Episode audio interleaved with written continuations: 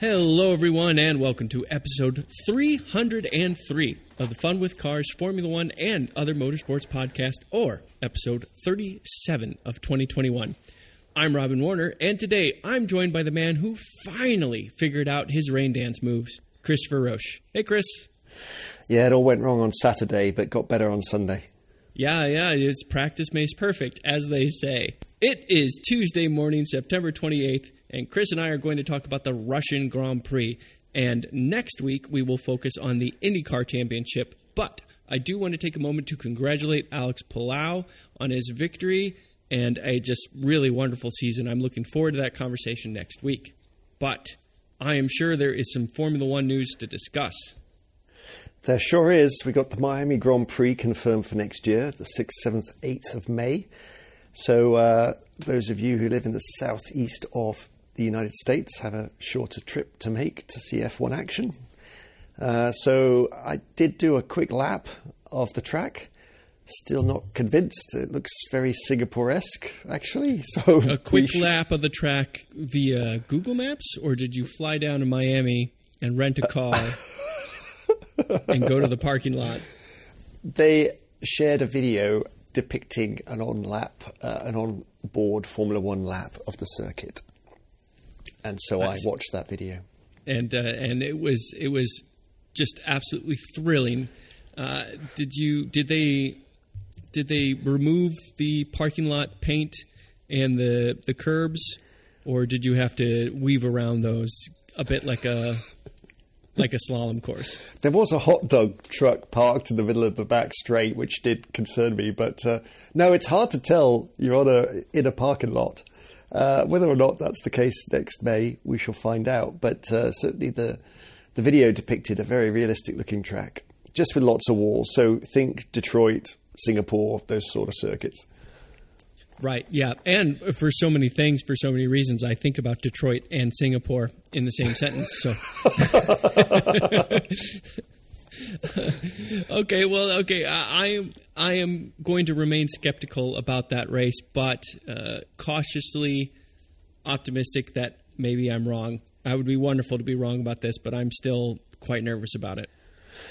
Yeah, I'm still positive from the perspective that we have another race in the US, um, and Miami's a pretty fun destination. So all that's positive. And I was reading uh, the other day that Roger Penske is still interested in bringing Formula One back to Indianapolis because, uh, of course, now he owns the Indianapolis Motor Speedway. So that's also good news. We may actually have an eventuality of three races in the States before too long, which would be great for fans of the sport uh, this side of the pond well, Formula One is a U.S. sport after all. So uh, we have to thank our good close friends at Liberty Media for that, and uh, you know, get this American sport to America more often. I'm I'm I'm for that. Absolutely. Uh, other news, uh, we have the confirmation, and I know everyone's been waiting with bated breath for this one that Nikita Mazepin and Mick Schumacher are confirmed at Haas for 22. Um, so uh, Mick Schumacher will be driving, and then Mazepin will be like the PR manager, or the, is he gonna is he gonna handle is he gonna handle like the catering service? What what will Mazepin's role be? His role will be to um, generally be irritable, uh, confrontational, and to hit, hit Mick's car as often as possible. Yeah. Okay so he, he he's he, he, so he's driving again, huh? He is. He's confirmed. It's not a big shock, Robin. Let's be honest. His dad pretty much owns the team now. So um, yeah, I think his dad is Gene Haas. Why didn't his, anybody tell me? Gene Haas, I think, has slowly realised that he's going to lose all his money if he continues to shovel it into the F1 team. So he's he's slowly moving stage left. Um, and uh, Nikita's dad, whose name I forget and I'm not really interested in remembering, uh, is going to be the the dominant force at that team going forward, I suspect. Yeah, well, just lovely, lovely on all accounts. 20, 20 best drivers in the world, uh, right here in Formula One. There's uh, no doubts about it. There's only one seat left, Robin. One seat for you to stake a claim to. That is the Alfa Romeo seat two, alongside Valtteri Bottas. And there's a few names in the hat. Do you want to hear them? I would love to, and I'm gonna I'm gonna add my name to it. I, I'm gonna I have some people. I'm gonna get working on that. But please, So the incumbent is uh, Antonio Giovinazzi, who actually has been showing some promise of late, but it does appear to be too late, um, and that he'll probably be moving on. and can't- Russia too. It was a bit. Uh, Russia was a bit soft, if I'm honest. Yeah, he didn't really uh, stand out, did he? Um, and then Callum Ilott, who was in the frame, appears to be heading this way, stateside. He's been running in IndyCar, hasn't he, for the last couple of rounds? So He has been, yeah. Yeah, so the the latest frontrunner is a guy called Zhou, who is a Chinese national. He is running second in Formula Two and um, behind Piastri. He is an Alpine development driver, and apparently it's his seat to lose. Fascinating. Well, okay. I'm Russia. Russia.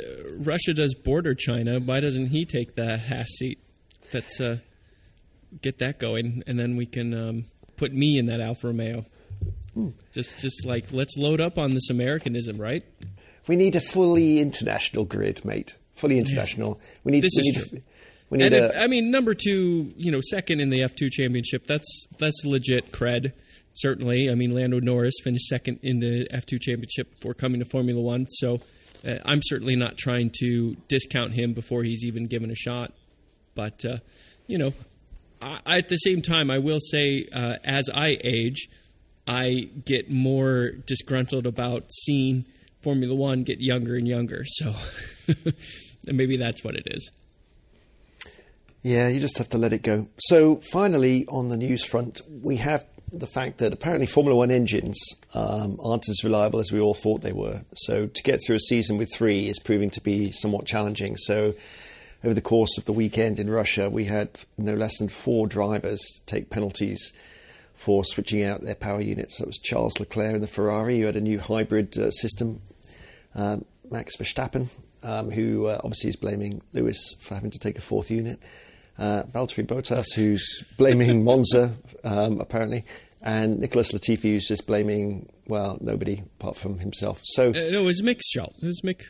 Oh no, that Latifi. Sorry, I got my wrong. I got the billionaire sons mixed up. Apologies. easily done, easily done. Yeah, no, it's you know the whole three engines. You you you keep removing engine allocations and adding Grand Prix. I mean, this it's this is just math here. I feel. right? I mean, am I wrong here? Where it's just let's put more miles on these engines and give you fewer engines to use to put more miles on the engine. You, you know, it just I, I don't. It, it seems rather simple. Am I missing something? Uh, well, I mean, ultimately, it's uh, it's a balance, isn't it? You can make the cars uh, or the power units reliable enough to, to do a whole season on one if you wanted to, but ultimately, you're going to lack uh, pace if you do so. So it's better to to push them a little harder and take the penalty occasionally. Yeah, yeah. Well, uh, I have some IndyCar news that I would like to share. The IndyCar season is over, and the day after that uh, season ended, it was announced that Simon Pagenaud is leaving Team Penske and moving to Michael Shank Racing. So it's going to be two ex Penske drivers in the Michael Shank Racing team.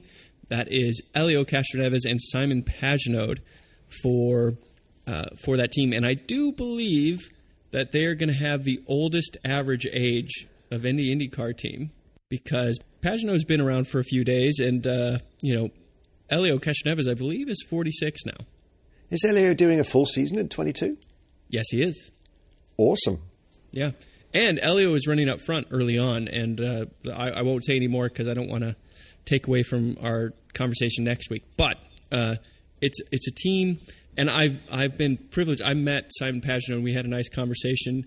Uh, he's he's a very well spoken, uh, kind, and uh, interesting person to speak with. In addition to being uh, you know very quick race car driver. So I think it's I think it's great news. I'm glad he's still in the sport, and um, I'm happy for Michael Shank Racing to have two. Um, you know, well-established pro. I mean, extremely well-established pros uh, it, for his IndyCar team. So that that's positive. Yeah, that sounds like an exciting lineup.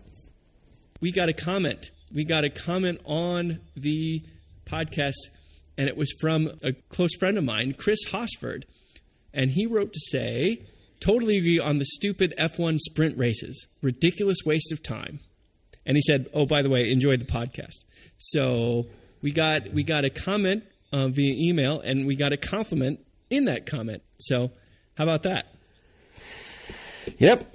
RIP sprint races is, is a new campaign. We should get going. Yeah, yeah, yeah, yeah. Well, I mean, is there going to be a third this season?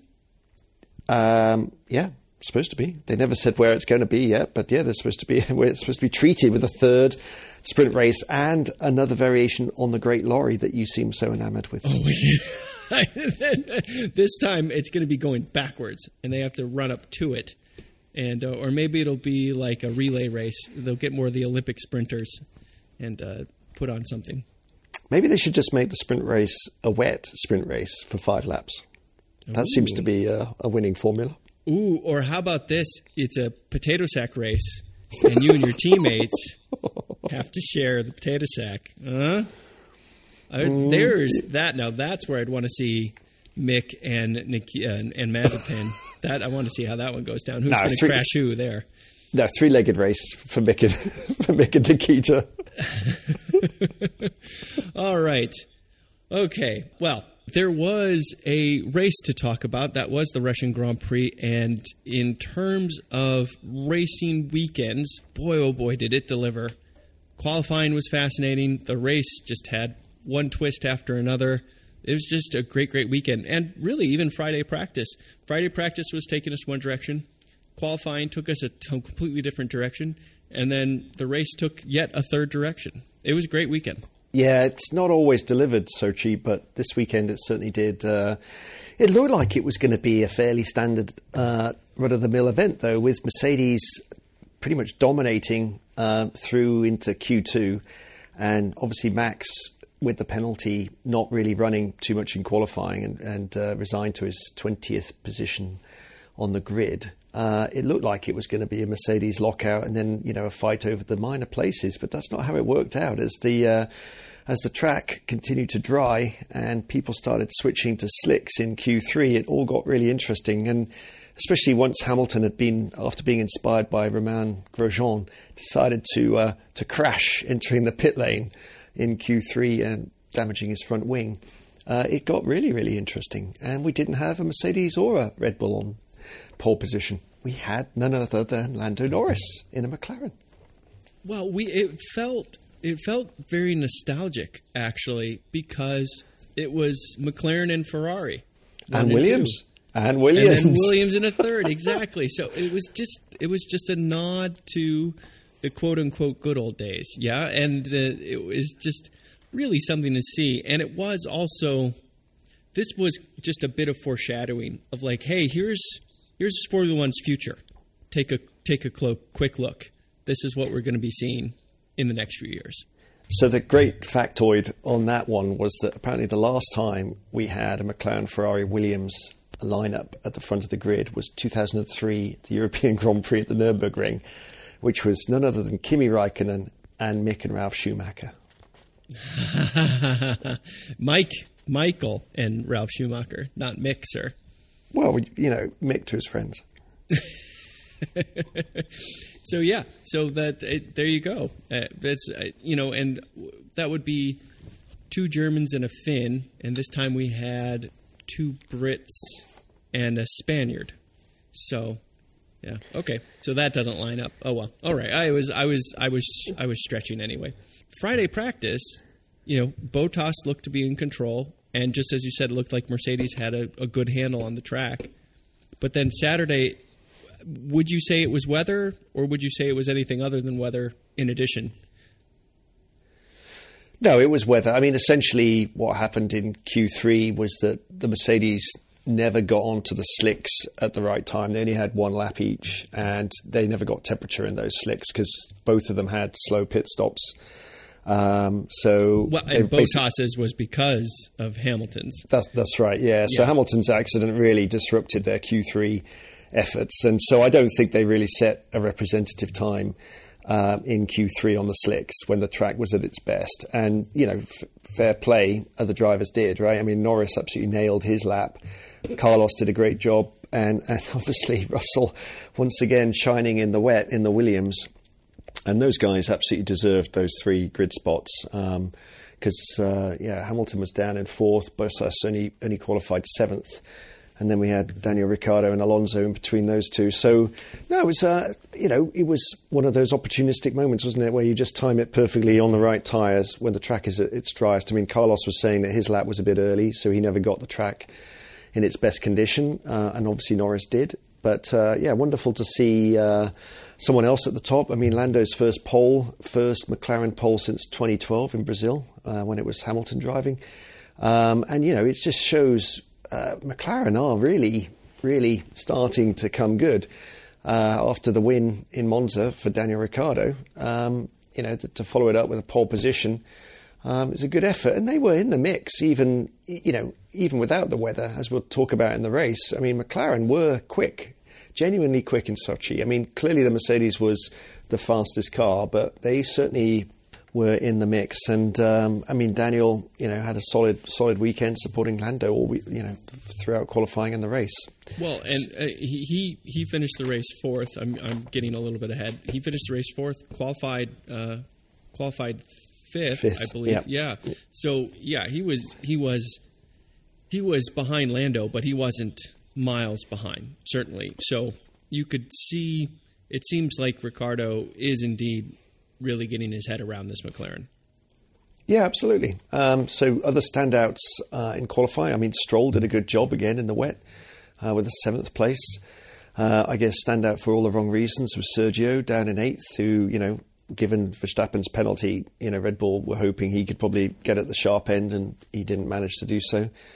Um, and then, amusingly, with all the penalties that were going on, we had uh, none other than Mick Schumacher starting in 14th. So, you know, we had some really, uh, really a mixed up order for the race. Well, and uh, don't Fernando Alonso in sixth. Great run for him as well. Yeah, that's right. Yeah, yeah. Uh, yeah, no. Well, just as you said, there were uh, so Verstappen had an engine swap and he had the grid penalty, so he was he was in the back twice over. But just as you said, uh, several people ended up taking um, new engine, new power units uh, to some regard, and being in the back of the grid, and uh, so that certainly mixed things up after qualifying. So yeah, the starting grid was uh, fascinating, and you know I left Saturday saying to myself, man, Lewis is really, really struggling with the pressure here to make. Those are the kind of mistakes that Lewis just didn't make, you know, and to see him hit the wing, to see him hurt his wing in qualifying, just to me showed just how much immense pressure he was under. And I was curious what you thought about Hamilton's uh, mental state after Saturday.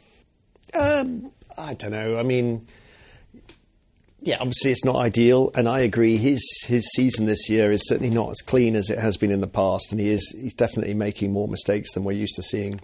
But I don't know if that's down to pressure. I mean, he, he you know clearly was in a good place with the car, um, and really just needed to to come in and change tyres and set a lap, right, and and go through the normal motions. I don't think he was feeling any undue pressure at that moment. Um, I think the pressure really where I really felt bad for Hamilton was in the race, and, and I think let's come on to that in a second. But no, I, I, mean it's just one of those things that happens. I mean, it just tried to take a little bit too much speed into the corner. Better to do it in quali than than the race, I guess. But uh, um, yeah, it's not ideal for him. Um, you know, the whole the whole feeling going into the weekend was that having not capitalised with the car advantage in Monza and with Verstappen's penalty uh, in Russia, it was essential that he wins right this weekend and and uh, to get back in the championship lead. Um, so maybe maybe that was weighing on him, but he's been in that situation before, where he's had not only had to win one race but multiple races to keep his championship alive. So I don't think it's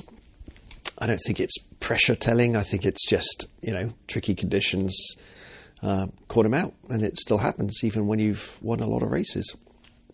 Okay, yeah, and that's fair. You know, it's some it's easy to get in that mode and you start overthinking these things. Um, the race. You know, it was uh, it was really something because Hamilton again, poor start. So, well, he, I don't, I don't know about that. I mean, he, well, it was not a poor launch from his grid position, but it was a bad opening lap. Yeah, so he, you're right. He didn't get off the line particularly well. I mean, we know at Sochi it's possible to slipstream down into into the first corner and make up places, even if even if you're not starting on pole position. Um, in the past, we've had you know two drivers from the same team try and prevent slipstreaming and to hold position, but obviously with the jumbled up order, that wasn't going to be possible. He didn't get away particularly well, but then he got he did get some good drive and was going down the inside and looked like he could he could leave uh, turn one in second or third place. But what happened was Norris moved to the right to to block off uh, Carlos, which ultimately you know was a move that failed because Carlos took the lead. Um, and that really limited Hamilton's options. And he got on the brakes. I think he was he definitely was conservative. Um, got on the brakes quite early and got swamped. And then there was a, I mean, I thought it was a great battle the first lap because he was battling with both Alonso and Ricciardo through lap one and ultimately came out the loser and was in seventh place at the end of lap one, which, you know, ultimately was not what he wanted uh, at all. And and then we had the situation where, with Russell holding on to third, we had this this massive train of cars. Basically, you know, their pace was dictated by Russell. So we had Russell, Stroll, Alonso, Ricciardo, and Hamilton they were all in the DRS train. So Hamilton, just especially with the slippery McLaren of, of Danny's, uh, just wasn't able to find a way past, and it and it looked really like a problem for him all the way through the first phase of the race. Yeah, absolutely, and that was a remarkable thing that here you had Lando and Sainz racing off into the distance uh, ahead of the first pit stop, and then Russell several seconds behind, and then this train you know, so you had whatever seven or eight seconds between Sainz and Russell, and then another seven or eight seconds between Russell and like the remaining top eight. It was it was it was really something to see. That's not common in Formula One. Certainly, usually you get uh, more more of a gap built up over those whatever fifteen laps, twenty laps. Yeah, and what was extraordinary was you know Verstappen and to a lesser degree Charles Leclerc had come through the back of the field really well. And we had a situation where Verstappen was only a couple of seconds behind Lewis, you know, and two and th- two or three places behind him, uh, going into the first round of pit stops. And, and it looked like Hamilton's weekend was really, you know, it fallen completely apart. Um, and he looked in real danger, not only from those behind him, because Perez was pressuring him, but also the early stoppers, people like uh, Lance Stroll, who was, you know, trying to go for the undercut. Uh, so at one point, you know, it just looked really grim for Hamilton. You know, having thought he was going to have to go and win it, you know, the question was would he would he even score decent points? Quite frankly, um, and uh, would he even score more points than Verstappen? Uh, and then it all it all changed, didn't it? I mean, with through the pit stops, um, once those ahead of him cleared out, the pace of Hamilton and Mercedes really told. Unused tires. Uh, that yeah. was that was the extraordinary part to me. I was like, I was nervous that in his attempts to get around people early, he'd worn out his tires. But even with worn tires, he was still able to get some real laps in there and start uh, and start gaining some positions on track due to those pit stops. Yeah, he started pulling away from Perez, who was on the hard compound tires, um, and he was on you know worn mediums. And uh, as you said, it you know obviously damaged by some of the racing that he'd done, but you know, other people were struggling too. I mean, Max, after his brilliant start, was starting to struggle with his tyre life, uh, taking a lot out of them, getting around people, and he'd had a few pretty interesting scrapes himself, hadn't he? I mean, there was a couple of times where I thought he was going to lose a wing or be shoved into the wall. Um, only to find, uh, you know, he was able to survive and, and, you know, keep making his way up, up the order.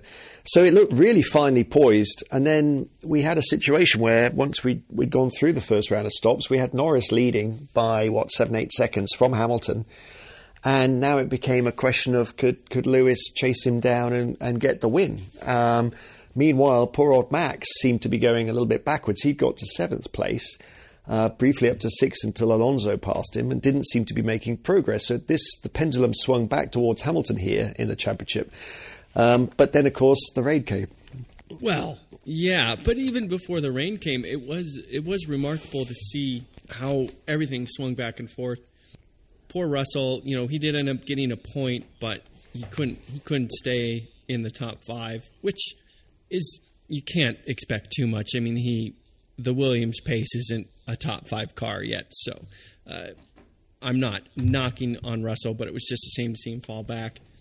And um, the different pitch strategies playing out, it would it seemed at first that the general understanding was that this was going to be a one stop race, but then it seemed more and more likely that people were going to. Uh, this is independent of rain. People were maybe thinking about two stop race, and seeing those different strategies play out was proving interesting in Hamilton and Verstappen. How they how they mixed into all of this was uh, kind of a fascinating uh, chess match of sorts to see uh, as the laps unfolded, and uh, I was I was impressed at McLaren's pace throughout all this, and the fact that Norris could end up in the lead and hold on to it in in quite impressive form. Really, I I, I was uh, undoubted. I just you have to be impressed by that. Yeah, I mean, it looked like Norris was going to be able to hold on uh, in if the race had stayed dry. I mean, he, you know, Lewis certainly ate up the first five or six seconds fairly quickly, um, and then you know, once he got within one and a half seconds, it got a bit more tricky. Got into the DRS zone a, a couple of times, but Lando was able to respond uh, once Lewis got close and actually set the fastest lap of the race. I think on lap 49. Um, and so Lewis was definitely had his hands full, and it didn't look like it was going to be an easy pass or a pass at all. Um, and Lando said he, he thought he had it under control. He'd done some some fuel saving laps, um, got you know got the fuel on the right in the right place, and was and, and was obviously he knew where he needed to be quick to, to keep out of trouble on the straights, and um, thought he was in control. And then we had the most bizarre situation with the rain coming in, but only really at three corners, like four, five, and six. So you had predominantly most of the track dry, and then initially, you know, dampness in those in those three turns. And so it did look like the right strategy initially was to stay on slicks. And I actually felt that Norris and Hamilton staying out, despite the calls from their teams, was the right was the right decision because obviously. If we'd had no more rain, um, then you were going to you're going to burn through a set of inters really, really quickly in those conditions. Um, but then, of course, more rain did come and it really deluged the track, especially around one half of the, the circuit. But I think it got pretty wet the, the, the, whole way round and just became impossible on slicks. And that's where Norris and Charles Leclerc got caught out. I mean, they were the last drivers to pit onto Inters. They, they hung out until lap 51. Um, whereas some people have been changing as early as lap 47. Uh, so I was wrong on the fastest lap. Norris must have said it earlier than that. But some uh, some drivers, notably Valtteri Bottas, came in on 47 for Inters. Uh, really, when only only a few corners were, were wet at that time. Uh, Verstappen on 48, Hamilton on 49, and Norris on 51. So that was, uh, you know, it was heartbreaking to see Norris struggling out there and trying to keep his lead, and then obviously tumble down the order after the late stop. What did you think of the uh, the whole McLaren strategy on the pit stops there with Lando and the exchange they had? Yeah, that was exactly it. I was really fascinated by the McLaren strategy and Lando Norris's response. He seemed to be really pushing back against the idea of coming in for pits um, very aggressively, saying, no, no, no, no, let me stay out. It's going to be okay. And he seemed to really dig his heels in. It was lap 49 because initially, as you stated earlier, both Hamilton and Norris were resisting the calls to come in for inters. And Hamilton was convinced by his team. And McLaren said again, okay, come on. And what Lando saw was his whatever one and a half one and a half second gap between him and second place just became a 31 second gap or a 40 second gap between him and second place. He's like, I'm just going to cruise this bad boy home. This is great. And then, the, but then the question was, okay, can Hamilton make up, you know, six six laps, uh, six or seven seconds a lap, and get this? And then, as you said, the rain indeed got heavier, and it became all too clear uh, that this was going against Norris. But what I really saw was just the difference in maturity and experience coming through. This was, I think, an extremely important lesson for Lando to learn like in his own mind to internalize when do I listen to the team and when do I really stand up for my own beliefs?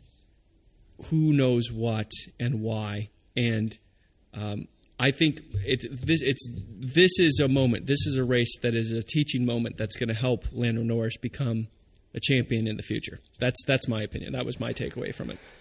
Yeah, it seems the key difference was Mercedes realised that more rain was coming and effectively communicated that to Hamilton, which inspired him to to make the stop. Whereas that wasn't so clearly communicated to Norris, and so I think he thought that the conditions were going to remain as they were in the in the earlier laps when the, when the rain came down, with just drizzle, drizzle and um, you know a few corners affected. In which case, you know he would have been right to resist the call. But what Mercedes and some of the other teams realised was that you know there was going to be a second wave, and um, it was going to be too much for for slicks. So. I think as as uh, Andreas Seidl said, I mean that it was a team team defeat. I don't think I think some people are putting this on Norris, but I think ultimately they need to look at their processes and how they manage those calls in, in that type of situation a little bit more closely. It's a shame. I mean, Ricciardo pitted on 48, so clearly he he could uh, he either obeyed the first call or or could see the rain coming. Um, I mean, it's it's you've got more to lose, haven't you, when you're leading, especially when you're you're fighting against um, a pretty experienced opponent. Because Hamilton could always just do the opposite of what Norris was doing to some degree, and so as soon as Hamilton pitted, Norris was going to probably lose the lead, even if he pitted on the next lap. But it would have preserved second place, you would think. Um, but the funny thing is, I mean, the speed differential uh, when Hamilton actually caught and passed Norris was so, so stark. I mean, I can't oh, yeah. remember which turn it was, but you could see Norris just had no grip, just went straight on, was lucky to avoid the tyres, and, and Lewis was able to go through the same corner, you know, at, at reasonable racing speed. I mean, it was just such a contrast in the effectiveness of the Inters in those conditions. Yeah. Um, it's a wonder that both Charles and Norris were able to finish the race, really, and that they didn't bin it. So credit credit to them for doing that because it must have been a, a real challenge.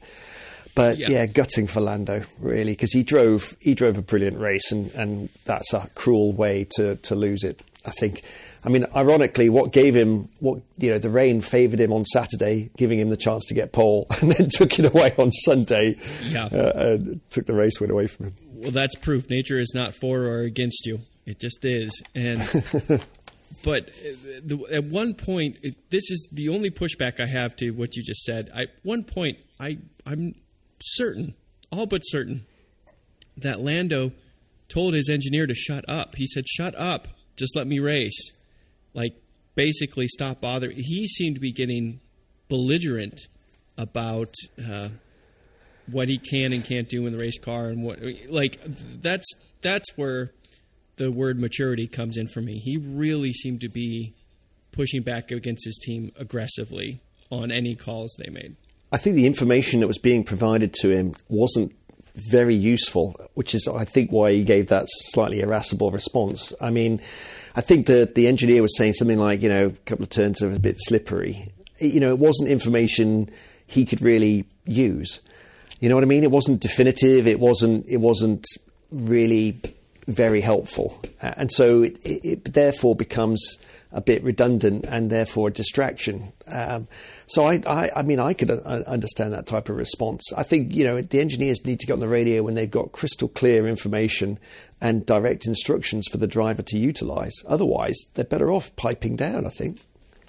Yeah, that's a fair point. I I agree with that, and uh, giving clearer, more definitive, more objective information would obviously it, we're talking about this with hindsight, but obviously that would have been helpful. But uh, Okay, so Lewis Hamilton goes on to win. It's his 100th Grand Prix victory. That's an incredible, incredible milestone. That's extraordinary. Extraordinary. I mean, just for context, when I started following the sport in the late 80s, you know, 30 Grand Prix wins and that were was considered the a lot. 1880s? I thought. I didn't think Formula One was a thing yet. So uh, I'm, I'll have to look into that. But you had, you know, people like Mansell and Senna and Prost in their 30s, and, and then Prost obviously ended up in the, in the 41, I believe. That seemed like a lot of wins back in the day. And then, of course, Mick, Michael, let's use his full term so we don't get confused, Michael, and reset the bar to 91 that just looked insurmountable for anybody else, really. And now for well, Lewis, who was really... second at the time? Prost was what 48? Is it? It, it I seemed. Think, I think he's got 41 wins, but uh, let me double check while we talk about it. But yeah, it's it's an extraordinary. I mean, Schumacher just put it at what seemed to be out of reach of everyone. But yeah, I mean, it's 100 wins just just astonishing. And of course, you know the number of Grand Prix in a year and the reliability of cars um, has has transformed the sport really and made some of these these stats incomparable. But um, but it is um, you know, still to beat Schumacher's record, fifty one. There we go. I knew there was a one in there. He got fifty one okay. wins. Fifty one. Okay. So you know, still Schumacher with forty more. Yeah, just completely changed what we thought could be possible. But Absolutely even so, right. yeah. even so, 100 wins, extraordinary. I mean, you look down the grid today, and, and you know how many is Max up to these days? He's got to be in the in the low teens, isn't he? Yeah. But that that's just just to think that he's got to have such a period of domination in one team for so many seasons to get anywhere near that number. Um, it's well, not about. Vettel is second, and he's in the low 50s for wins. Right. So yeah, And- I mean, so he's he's near double what the second place of all time, the current lineup has done. Uh, And- incredible. And, and Vettel and Hamilton were close at one point. It- you know, it was a whole question about who was going to be first to, to five championships. Remember those days? yeah, yeah, so Max is on 17 wins. So you know, another five five versions of his current career, and he's still going to be behind by 15 Grand Prix wins. So yeah, extraordinary, extraordinary achievement. Um, Well, he's certainly you look at finding it- it harder. even in terms of win ratio, you know, Hamilton hasn't cracked 300 Grand Prix yet. I don't believe so. He's at he's at better than a third of the races he's entered. He's won. Yeah, I mean, this is proving to be a tough year. He's only won five Grand Prix this season. You know, usually he's in double figures, right? When when Mercedes were dominating, uh, he would typically pick up 10, 11, 12, 12 race wins, but that's not happening this year. Um, Max is uh, is probably going to end up with the, the most wins this season. But uh, yeah, it's it's phenomenal. It is it is extraordinary, and with you know at least another couple of seasons in the sport, who knows where he's going to leave the bar? Uh, it's certainly going to be a tough challenge for anyone following in his wake.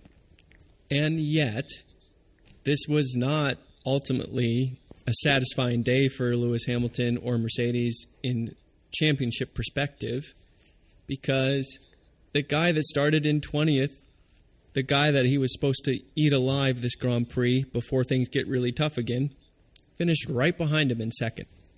So it was a seven point delta instead of a 25 point delta today. Yeah, it's extraordinary to come second, having taken the penalty. Uh, as we mentioned earlier, he was struggling in seventh until the rain came down, but capitalised on on the opportunity and did it better than anyone else, other than you could argue Hamilton. So, um, I mean, it's like a win for Red Bull. Uh, they must be absolutely overjoyed, and, and with only a two point lead in the in the championship now, uh, it's it's going to be an interesting fight all the way to the end, especially as some people are speculating that Hamilton will probably have to take a power unit penalty at some point in the remaining races. So you would have to say that it looks like advantage for Verstappen after two tricky weekends at Monza and Russia. They've they've come out of it looking pretty good. Um, they got they expanded their engine pool, and there's certain Grand Prix coming up where you have to think that Verstappen's going to win easily. I mean, I'm thinking Mexico. I mean, Red Bull have won easily there in prior seasons. Um, so, uh, without having a, a particularly competitive car, so I would think that's going to be a canter for him. Um, so yeah, it's it looks it looks like it's finally poised. I mean, Mercedes have a decent championship lead in the constructors, Yeah, I was just going to thirty-three that. points. 33, Yeah, exactly. Yeah. but but drivers wise, it is on a knife edge, isn't it? Uh, absolutely. Two points between them with, what is it, seven Grand Prix to go? Yeah. And, uh, you know, I don't, you know, Mexico is a good example. Uh, Turkey, I don't know. I, I mean, Mercedes has been strong there in the past, has it not? But uh, that, I don't, I don't have any memories of relative Red Bull performance to gauge that against. Yeah, I think it's harder to call Turkey, and, and then Austin has been a good track for, for Lewis in the past, and so I, I wouldn't I wouldn't necessarily say that the, the tracks are definitely favour one team or another, with maybe the exception of, of Mexico. Um, and, and, I think it still comes down to the, the temperatures on the weekend. Obviously, the, you know whether or not we have rain, the setups, and so on and so forth. So I think there's still you know we shouldn't write off anyone's chances at this point, but certainly. You know, Max and Red Bull look really, really strong at this point of the championship. So uh, it's all to play for. Um, I do think uh, you know the number two drivers need to up their game. I mean, Bottas got a lucky fifth place, but he really made very little progress from his starting position on the grid, which was 16th. Um, and Perez finished ninth, so he had a horrible time in the rain. Um, and tumbled down the order. I was lucky to get a couple of points. So well, those guys. And Perez was leading that Grand Prix earlier with pit stop cycles. He was going long on hard, hard tires, and he seemed to be holding a reasonable pace. But yeah, when the he did not fare well in the rain, and he's just had he's had a rough and tumble Grand Prix, just as he's had a rough and tumble season. So uh, if he can just mellow himself down a little bit, I think that would be for the good for him. Yeah, he didn't pit until lap 50, so that was a lap after Hamilton. So he was one of the later pit stop uh, uh, pit stops for Inters. So it's why he, he, he suffered so badly. But uh, but yeah, Ricciardo obviously. So let's go down the order. So Carlos, uh, you know, did a good solid job. I mean, he he was competitive throughout the race. Ended up on the podium. Really strong strong race for him and Ferrari, honestly, because um, Charles, as I said earlier, was was fairly feisty and was was hanging with uh, Verstappen earlier in the Grand Prix. So. So strong, strong old race from Carlos, uh, deserving podium, and he now actually overtakes uh, well, he's consolidated his lead on Charles Leclerc. He's got an eight and a half point lead in their little inter-team bat- battle. So, uh, so that's an interesting one. Seeing as everyone thought Charles was uh, was the coming man, um, and then Danny managed to get fourth.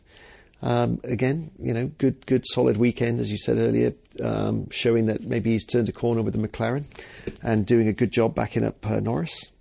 Uh, and Alonso got sixth place um, after a strong, strong weekend. And, right, and was, so he was the one that nothing happened for him. He just started in sixth, went around in a parade, and finished sixth. so that was that was Alonso's race. It was very boring, uh, but yeah. And then Kimi Raikkonen in the points in eighth.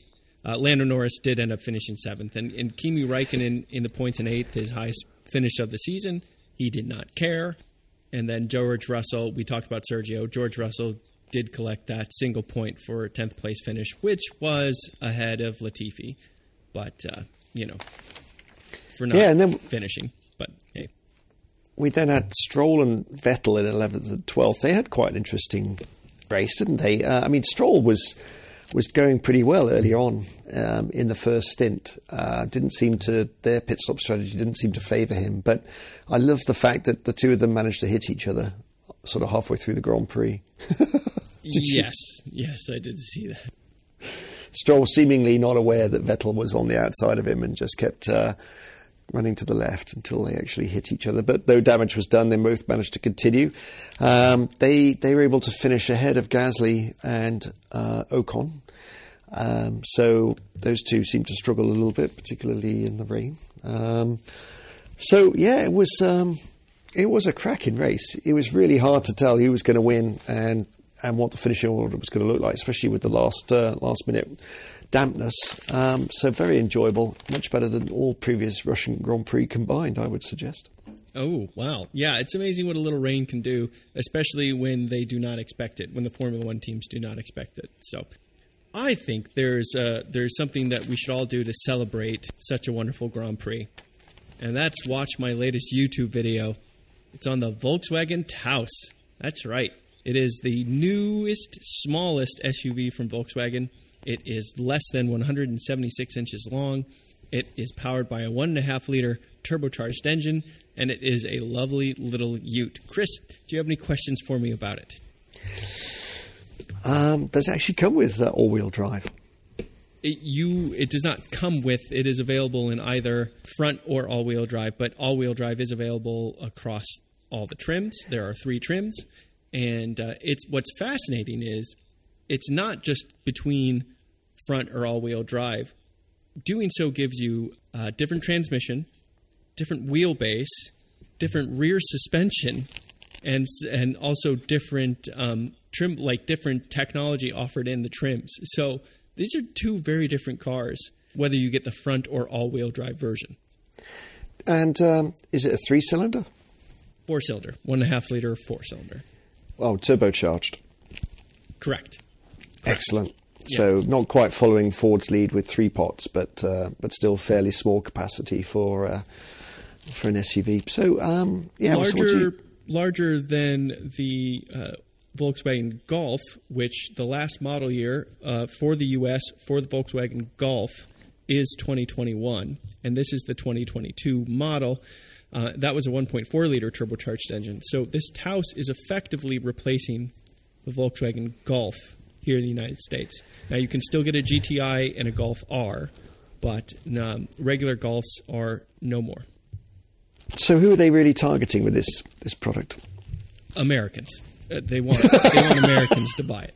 I'm sorry. In terms of automotive competition, who do, who do they? who are they going after? Is this uh, This is this I- a Tucson Tucson competitor, for example, a Hyundai Tucson? Nah, I think they would consider the Tiguan in uh, in uh, Tucson or uh, Ford Escape CRV. So this is a little bit more of you know the HRV or the EcoSport Ford. EcoSport. Okay. Yeah, um, and gets to say we're bigger than those cars by a few inches here and there, those types of things, and it is bigger. So it's a bigger version of the smallest kind of Ute. But I will say that uh, this car, as SUVs go, it's definitely it's still a zippy little thing, and it's pretty fun to drive. And uh, what it is is the canvas for just yet another amazing, tremendous, outstanding video that I've put together. I said last week that uh, the video I put together on the Tundra is the best video ever made. That is no longer true because it's now this video is the best, most entertaining, most amazing, awesome video that you'll just want to watch over and over and over. Go check it out. I have heard that there is a global superlative crisis that we're running out of them, Robin. So you have to have to use them more sparingly. I will not, not ever ration my superlatives. Thank you very much. Very good. All right, I you couldn't keep your moment of silence quite as long. I'll take that as a victory. for now, I want to thank you for listening. Please take a moment to review us on iTunes or on whatever platform you get our podcast. Please leave comments on the episode of your choice by going to funwithcars.com, the recently revamped funwithcars.com. As always, I can be reached at feedback at funwithcars.com. Tweet us at fun underscore with underscore cars and check out our Facebook page at facebook.com slash FW cars. Chris, always great to talk to you. Thank you so much. Thank you, Robin. I'm Robin Warner. Goodbye.